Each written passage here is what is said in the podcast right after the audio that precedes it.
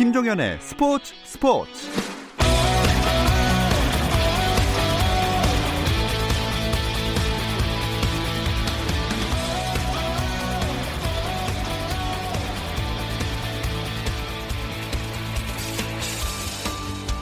스포츠가 있는 저녁 어떠신가요? 아나운서 김종현입니다. 오늘 하루 스포츠계를 돌아보는 스포츠 타임라인으로 김종현의 스포츠 스포츠 출발합니다.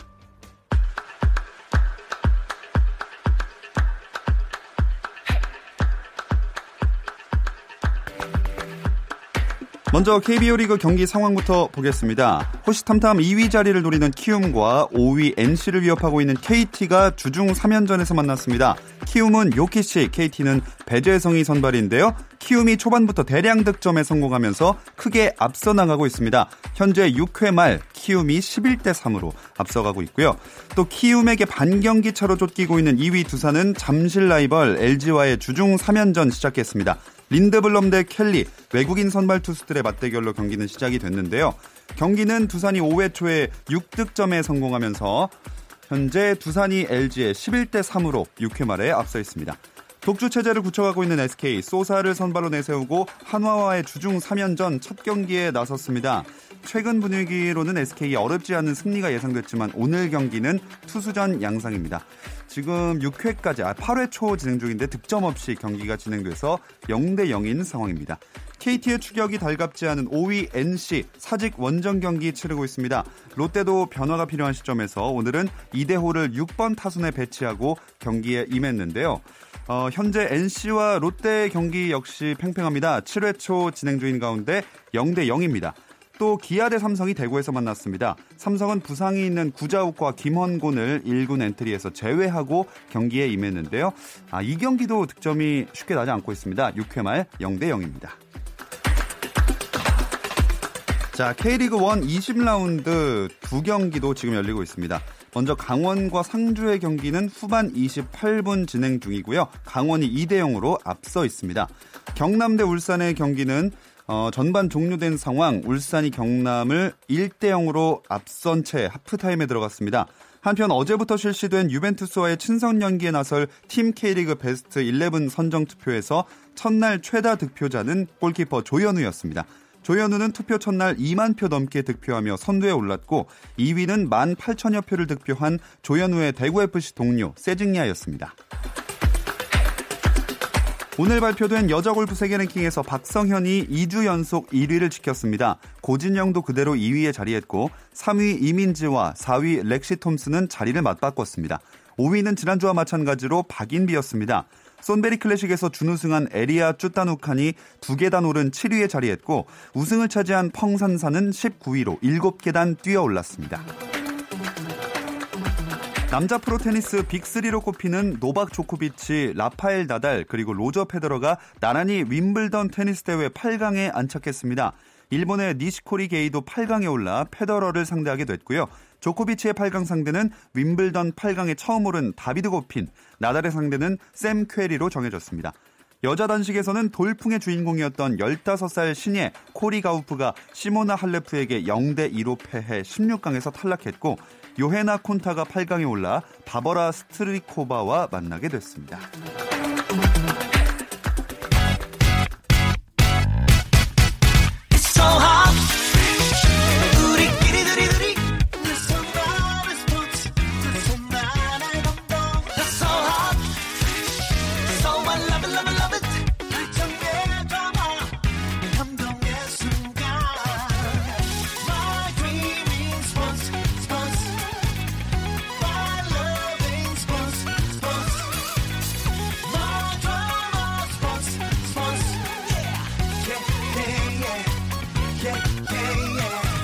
김종현의 스포츠 스포츠.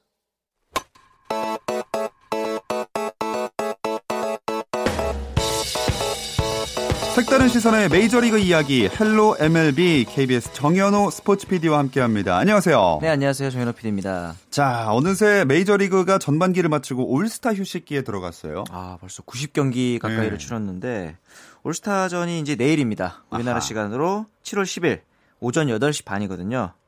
어, 최다 득표를 한 선수는 아메리칸 리그에서는 마이크 트라웃, 네. 그리고 내셔널 리그에서는 크리스티안 옐리치, 그리고 양 팀의 선발 투수는 저스틴 벌렌더와 누구죠? 류현진 선수입니다.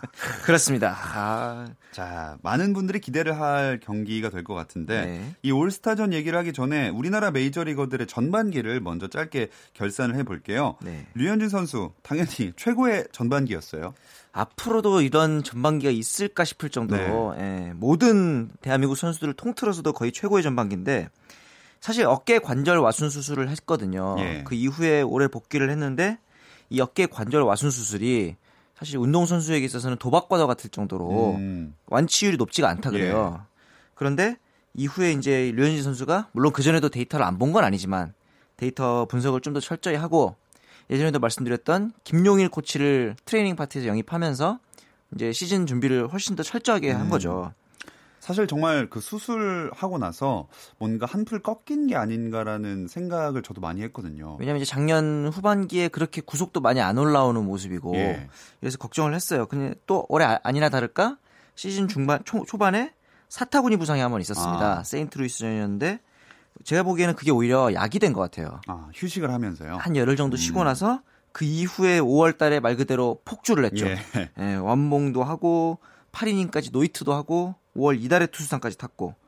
근데 이제 마지막에 우리가 또 아홉수 때문에 좀 걱정 좀 하지 않았습니까? 맞습니다. 이게 다 제가 한동안 자리를 비운 때문이라고. 아, 예, 좋게 예. 해석할게요. 예. 그럼요, 예. 그럼요. 전반기 결국 그래도 10승을 했습니다. 맞아요. 뭐 아. 내야 수비도 흔들리고 쿠어스필드에서 홈런도 맞고 했지만 어쨌든 마지막 경기에 10승을 하면서 이 류현진 선수가 메이저리그 통산 50승도 같이 달성을 했습니다. 음, 정말 기분 좋게 올스타전 선발 투수로 나서게 될 것 같습니다. 그렇죠.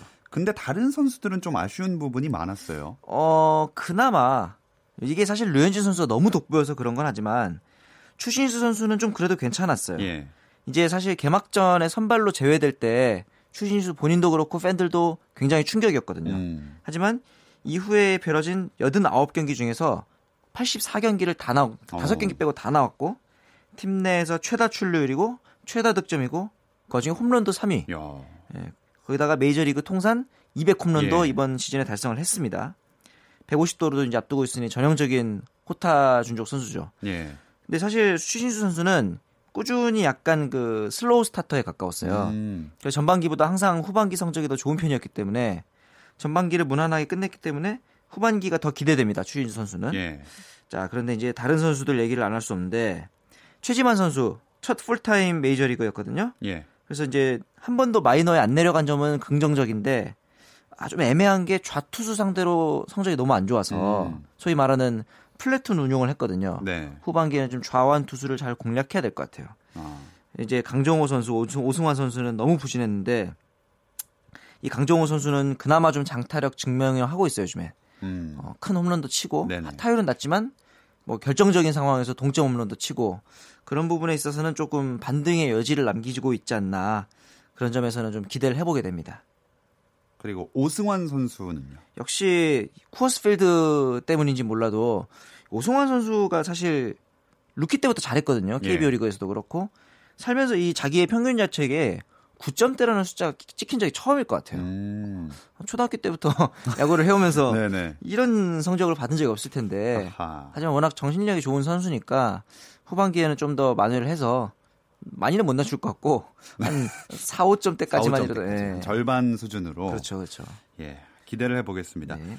전반기를 끝내고 나서 순위표를 좀 보니까 포스트 시즌 진출할 팀들의 윤곽도 좀 보이는 것 같아요. 아 이게 우리나라 KBO 리그도 그렇고 순위가 좀 약간 갈리는 벌써부터 갈리는 예. 경향이 있는데 메이저 리그도 1위 독주 체제가 굉장히 많습니다. 어, 일단 내셔널 리그에서는 애틀란타랑 다저스가 압도적인 1위를 하고 있고요. 지구에서 아메리칸 리그에서는 세 지구 다 압도적인 1위예요. 뉴욕 양키스, 미네소타, 휴스턴. 사실상 내셔널 리그 중부 지구에서 시카고 컵스 정도를 제외하고는 아주 싱겁게 그냥 1위 싸움이 음. 끝나버린 느낌이에요. 근데 이게 1위가 확실해지다 보니까 오히려 각 지구의 2위들 중에서 성적이 가장 좋은 와일드카드 예. 싸움이 재밌습니다. 아메리칸 리그 같은 경우는 템파베이, 최지만의 템파베이, 클리브랜드, 오클랜드가 한 게임, 막 반 게임 이 정도 어. 차이고요. 워싱턴, 필라델피아, 밀워키의 내셔널리그 역시 동률 마이너스 어. 0.5게임 이 정도니까 굉장히 접전이에요. 근데 이게 내용을 보면은 요즘에는 이제 메이저리그의 트렌드 중에 하나가 tanking이라 그래서 네. 고의적으로 일부러 성적을 안 낸 팀들이 예. 있어요. 내년도 신인 드래프트를 위해서. 그런 팀들이 이제 아메리칸 리그의 뭐 볼티모어, 시애틀, 또 내셔널리그에서 마이애미 이런 팀들인데 유일하게 이제 내셔널리그 서부지구 같은 경우는 다른 팀들도 잘 하고 있는데 다저스가 워낙 압도적이라서 그러니까 딴 팀이 tanking을 하는 게 아니에요. 그냥 네. 다저스가 너무 잘하는 겁니다. 그러니까요.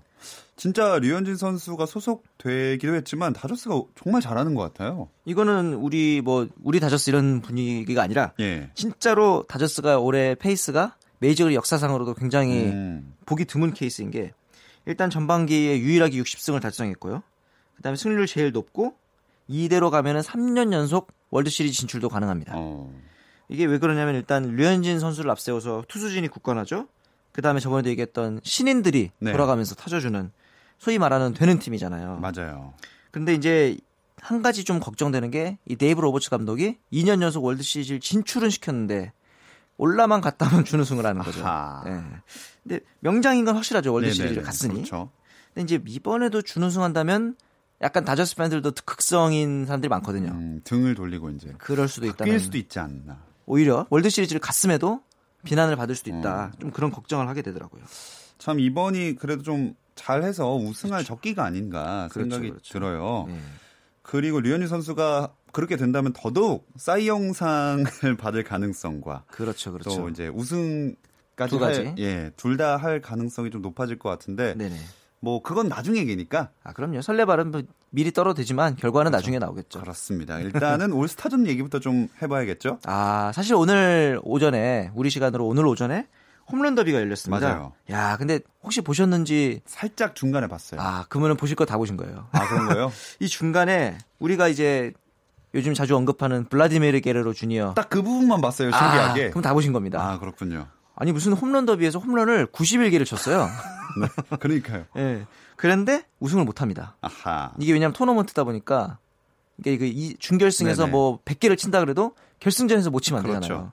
결, 정작 결승전에서는 신인인 피트 알론조 선수가 우승을 합니다. 음. 그 슬램덩크 보시면은 예. 모든 힘을 쏟아낸 나머지 결승에서 아하. 거짓말처럼 이런 멘트가 있었는데 딱 그 상황이었어요. 이 알론소 선수가 또 재밌는 게 연봉이 55만 달러입니다. 네. 그런데 이번 홈런 더비 우승 상금이 100만 달러였어요. 아, 거의 두 배네요. 예, 내년치까지 다 딴 거죠. 아하. 거의 그 2년치를 한 번에 딴 거네요. 3년을 그렇죠. 벌었네요. 우리나라에서도 옛날에 2009년에 안치홍 선수가 신인으로 나와서 자동차를 MVP를 타서 자동차를 타간 적이 있었거든요. 어. 그때는 참고로 면허가 없었다고 합니다. 그럼 이걸 팔아야 되나? 어떻게 해야 되나? 나중에 면허를 땄겠죠. 아, 그렇군요. 그리고 이제 류현진 선수 얘기로 다시 넘어가자면은 이제 한국인으로서 첫 선발 투수인데 1이닝만 던진대요. 아, 아, 그게 좀 아쉽긴 한데 그렇네요. 이제 아메리칸 리그 상대인 아메리칸 리그 타순을 보니까 조지 스프링어 그리고 DJ 르메이유 그리고 이제 마이크 트라웃을 상대합니다. 음. 아 정말 말 그대로 올스타인데 문제는 아니, 그러니까 우리에게 기대되는 거는 류현진 선수가 마이크 트라웃 천적이거든요. 그렇죠. 아마 잘근잘근. 근데 이제 그 뒷표현은 어디 갔죠? 예. 잘근잘근. 예. 거기까지만. 근데 이제 너무 잘해도 문제예요.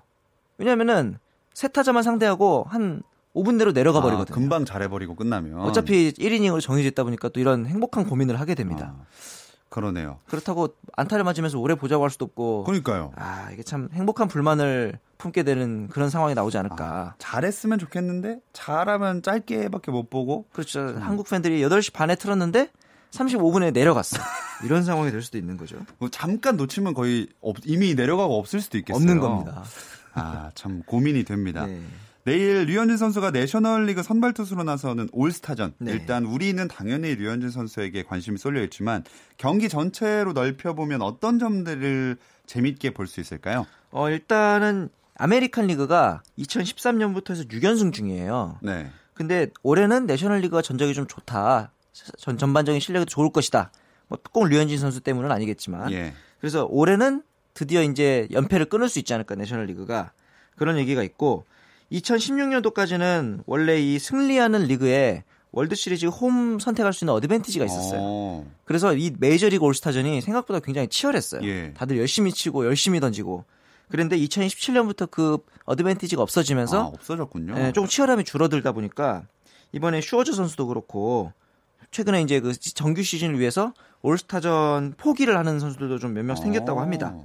어. 참 이거는 어떻게 보면 괜찮은 제도인 것 같기도 한데 저는 처음에 왔을 때는 우리나라에도 이걸 도입해야 되지 않나 싶을 정도였는데 메이저리그에서도 이 제도를 다시 부활하자라는 의견이 어. 많을 정도로 요즘에는 올스타전의 분위기를 살리기 위해서 좀 다른 방안들도 네. 많이 준비를 하고 있다고 합니다. 아, 물론 선수들에게 조금 부담이 될 수는 있겠지만 보는 팬들의 입장에서는 이 뭔가 걸려 있는 게 있으면 그렇죠. 더 치열한 경기를 볼 수 있으니까 아마 기대를 하고 있는 게 아닌가 싶습니다. 네.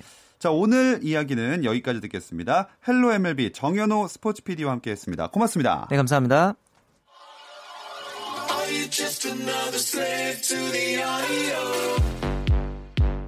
국내 유일 스포츠 매거진 라디오 김종현의 스포츠 스포츠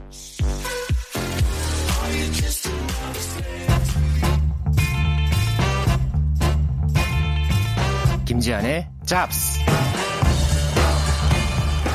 역대 최대 규모의 세계 수영 축제 2019 광주 세계 수영 선수권 대회가 이번 주부터 열립니다. 그런데 뭔가 허전한 구석이 많습니다. 박태환도 없고 펠프스도 없는 광주 세계 수영 선수권 이야기 김지한의 잡스에서 준비했습니다.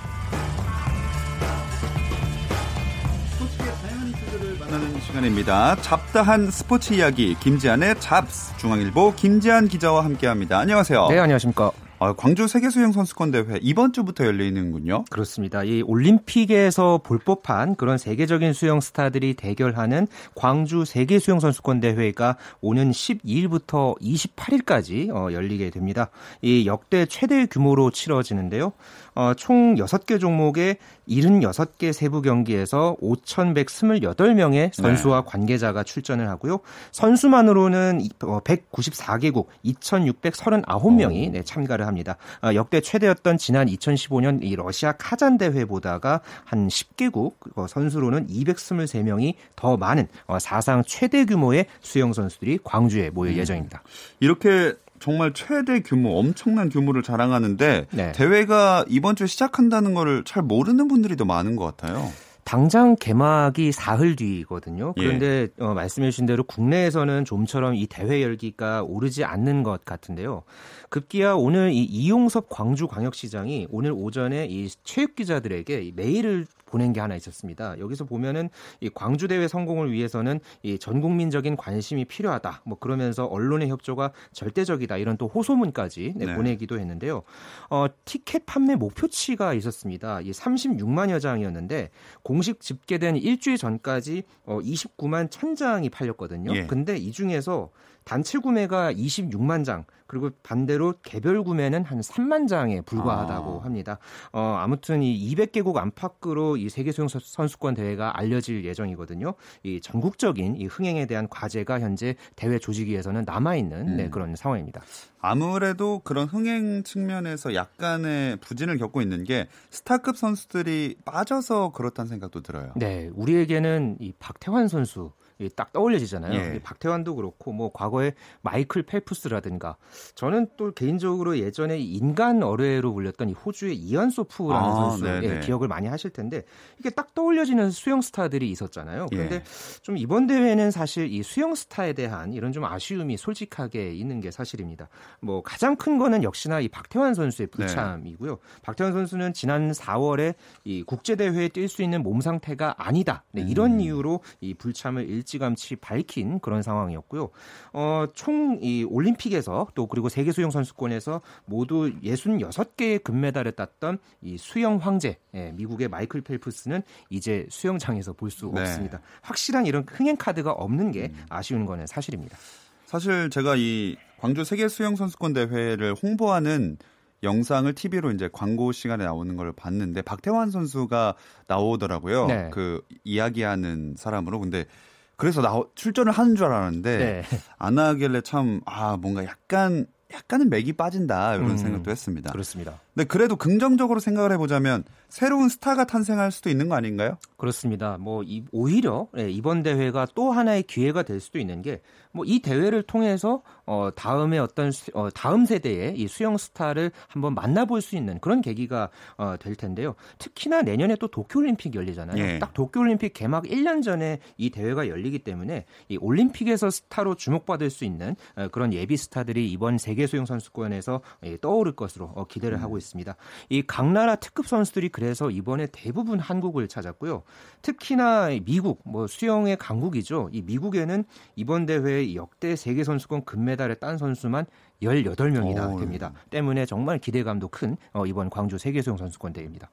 어떤 선수들이 차세대 스타로 주목을 받고 있나요? 음, 저는 이 두 사람의 이름을 좀 많은 청취자분들이 꼭 기억했으면 좋겠는데요.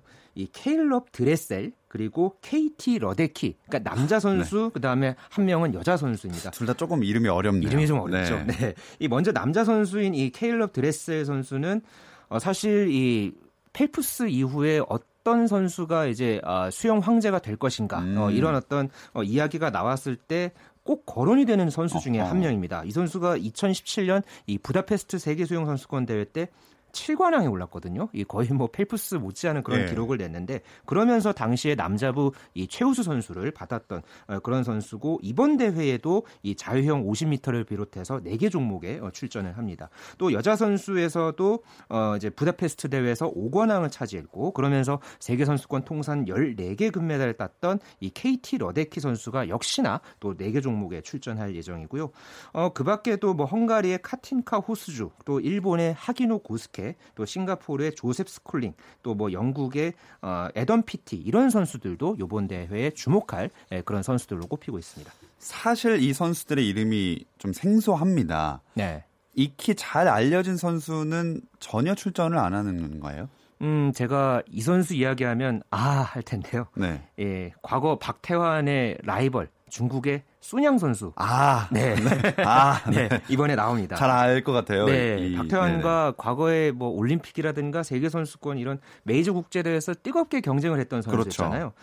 지금 순양도 벌써 나이가 이제 서른을 바라보는 나이입니다. 음. 네, 이번 대회에 이 네네. 아직 서른이 안 됐군요. 91년생 아직 어. 우리 나이로는 29인데 네. 어, 이번 대회에도 자유형 200m, 400m, 800m, 1500m에 출전을 하고요. 그 중에서 자유형 400m는 이 대회 사상 처음으로 이 종목 어. 4연패를 네, 노리고 있습니다. 우리나라에서는 어떤 선수에게 기대를 해볼 수 있을까요? 음, 김서영 선수 네, 꼽을 수 있겠는데요. 이 자카르타 팔렘방 아시안 게임 작년 8월에 열렸던 대회였죠. 이 대회에서 여자 개인 혼영 200m 금메달을 따면서 이 우리 수영의 이 희망으로 또 이 간판으로 떠오른 어, 이런 선수인데 어, 김서영 선수가 이번 대회에 여자 개인 혼영 200m 그리고 400m에 출전 등록을 해서 이 박태환 선수에 이어서 한국 선수로는 두 번째로 어, 이 대회 메달을 노리고 있습니다. 김서영 선수의 올 시즌 성적이나 좀 컨디션이 어떤가요? 음, 김서영 선수는 이미 이 세계 선수권 경험이 있는 선수입니다. 네. 어, 2년 전에 부다페스트에서 열린 이 대회에서 한국 선수로는 처음으로 이 개인 혼영 종목 200m 이 결승에 진출을 해서 첫 출전에 6위를 차지했던 네, 오. 그런 경력이 있고요. 어, 아까 말씀드린 대로 작년 아시안 게임 금메달을 따면서 자신감이 부쩍 올라왔거든요. 어, 최근에 이 국제 수영 연맹 랭킹에 따라서 이 초대를 받는 대회가 하나 있었습니다. 이 챔피언스 시리즈라는 네. 대회인데 여기에 이 작년 시즌 세계 랭킹 3위 자격으로 참가를 했고요. 어, 그래서 두 개 대회에서 모두 은메달을 땄습니다. 오. 어, 현재 이 지금 전담팀의 계획에 따라서 준비를 아주 착실하게 하고 있다고 어, 알려져 있고요. 한창 훈련할 때는 하루에 보통 6,000에서 7,000m 정도 물살을 갈랐고 뭐 야. 많게는 12,000m까지 역영을 했다고 해요. 그만큼 걷기도 그렇게 힘들 것 같아요. 그렇죠. 뭐 뛰는 것도 마찬가지고. 예. 근데 그만큼 정말 준비를 많이 했고요. 어, 본인이 가지고 있는 어, 2분 08초 34 이 한국 기록만 깬다면 어, 충분히 메달이 가능하다. 어, 음. 이렇게 지금 보고 있습니다. 자, 거기다가 또 안방에서 열리는 우리나라에서 열리는 대회다 보니까 조금 더 기대를 해볼 수 있을 것 같은데요. 세계 수영 선수권 대회는 개최국에 대한 어드밴티지 같은 게 좀 있나요? 음, 일단 우리나라가 요번에 개최국답게 어, 역대 최다인 82명이 출전을 합니다. 보통은 뭐 한 10명 안팎으로 많이 이제 출전을 해왔는데요. 아무래도 개최국이기 때문에 출전에 대한 어드밴티지는 어, 조금 있었던 게 사실입니다. 특히나 이제 수구 종목에는 남녀 각각 13명씩 음. 26명이 처음 참가를 하고요. 어, 사실 전반적으로는 조금 기량차가 있기는 한데 또 뭐 김서영 선수 못지않게 여자 배영의 임다솔 선수 음. 어, 이 선수도 굉장히 주목할 만합니다. 최근에 이 전국 대회에서 여자 배영 100m와 200m에서 어, 모두 한국 신기록을 세우면서 또 사실 이 선수가 또 인간 승리의 또 이제 표상으로 떠올랐거든요. 네. 이 고등학교 때부터 퇴행성 허리 디스크를 어. 앓고 있었는데 이거를 이겨내고 어, 한창 또 기량이 물오르고 있습니다. 네. 그렇기 때문에 이번 대회에서 좋은 성적 한번 음. 또 기대해 보고 있습니다. 자, 아까 수구 얘기를 중간에 잠깐 하셨는데 보통 네. 우리가 세계 수영 선수권 대회 수영이다 이러면 빨리 물살을 갈라서 터치패드를 딱 찍는 이 그림을 많이 상상하는데 네. 그런 종목 말고도 다른 종목들도 있죠. 음, 그 설명해 주셨던 종목이 바로 이제 경영 종목, 예, 그 꼽을 수 있겠고요. 예. 최대 어, 어 모두 여섯 개 종목이 열립니다. 어, 이제 조금 전에 소개해 드렸던 그 경영 외에도 다이빙, 아티스틱 수영, 또 수구, 하이다이빙, 오픈 워터 수영 어, 이렇게 더 열리는데요. 어, 뭐 다이빙은 아마 또 많은 분들이 아시다시피 뭐 플랫폼에서 이제 수영장에 네. 뛰어드는 네, 그런 종목이고요. 어, 또 아티스틱 수영은 과거에 이 싱크로나이즈드 스위밍, 네, 음. 아마 이렇게 또 더 잘 알려진 종목이었는데 어, 이게 최근에 좀 이름이 바뀌었습니다. 어. 이 아티스틱으로 바뀌었고요. 이 오픈 워터는 물 속의 마라톤으로 어, 불리는 그런 이제 종목이고요. 또 이제 하이다이빙 같은 경우에는 이 외부에서 그러니까 개최 도시의 어떤 이 좋은 그런 어떤 경관을 배경으로 해서 이 어, 높은 높이에서 플랫폼에 뛰어드는 플랫폼에서 물속으로 뛰어드는 예, 그런 종목으로 음. 꼽히고 있습니다. 아까 말씀하신 오픈워터가 야외에서 경기를 한다던데요? 네, 그렇습니다. 이 야외 바다 수영장에서 5km와 10km 또 25km까지 경쟁을 하는데 어, 이 대회는 어, 여수 엑스포 해양공원에서 음. 어, 이번에 치러질 예정이고요. 하이다이빙 같은 경우에는 이 조선대에 마련된 경기장에서 경기가 열리는데 어, 뒤에 이 경관이 뭐 광주 도심이나 멀리는 무등산까지 보인다고 하더라고요. 그래서 어, 굉장히 또 멋있는 그런 어떤 장면이 기대되고 있습니다. 네. 사실 아직 가려지진 않았지만 그리고 북한의 출전을 아직까지도 제가 기다리고 있는 걸로 알고 있거든요. 네, 그렇습니다. 일단은 최종 엔트리 어, 신청 마감일까지는 북한이 참가 신청을 하지 않았고 일단 조직위원회는 어, 개막일 당일까지는 기다린다 이런 방침인데 어, 조금 전에 이 이낙연 국무총리가 이 국회 대정부 질문에서 관련 사항에 대해서 발언을 한 내용이 아, 있습니다. 네네. 여기에 대해서 이제 현재 북한이 어떻게 참가 신청을 할 것인가, 참가를 할 것인가에 대한 질문에 대해서 긍정적인 답변이 아직까지 없다 이렇게 음. 이야기를 해서 현재로서는 조금 쉽지 않은 그런 상황 같습니다. 이 대회를 취재 직접 가시나요? 네, 네 제가 내일 첫 차 타고 네, 아. 좀이 대회 직전 뭐 여러 가지 스케치나 뭐 이제 우리 음. 대표팀 선수들 취재하려고 가는데요. 어쨌든 이번 세계 수영 선수권 대회가 그래도 우리나라에서 열리기 때문에 어, 조금 더 뜨거운 그런 음. 열기에서 어, 저도 취재를 해볼 수 있었으면 좋겠습니다. 네, 김지한의 잡스 여기까지 하겠습니다. 중앙일보 김지한 기자였습니다. 고맙습니다. 네, 감사합니다. 자, 내일도 저녁 8시 30분에 함께 해주세요. 김종현의 스포츠 스포츠.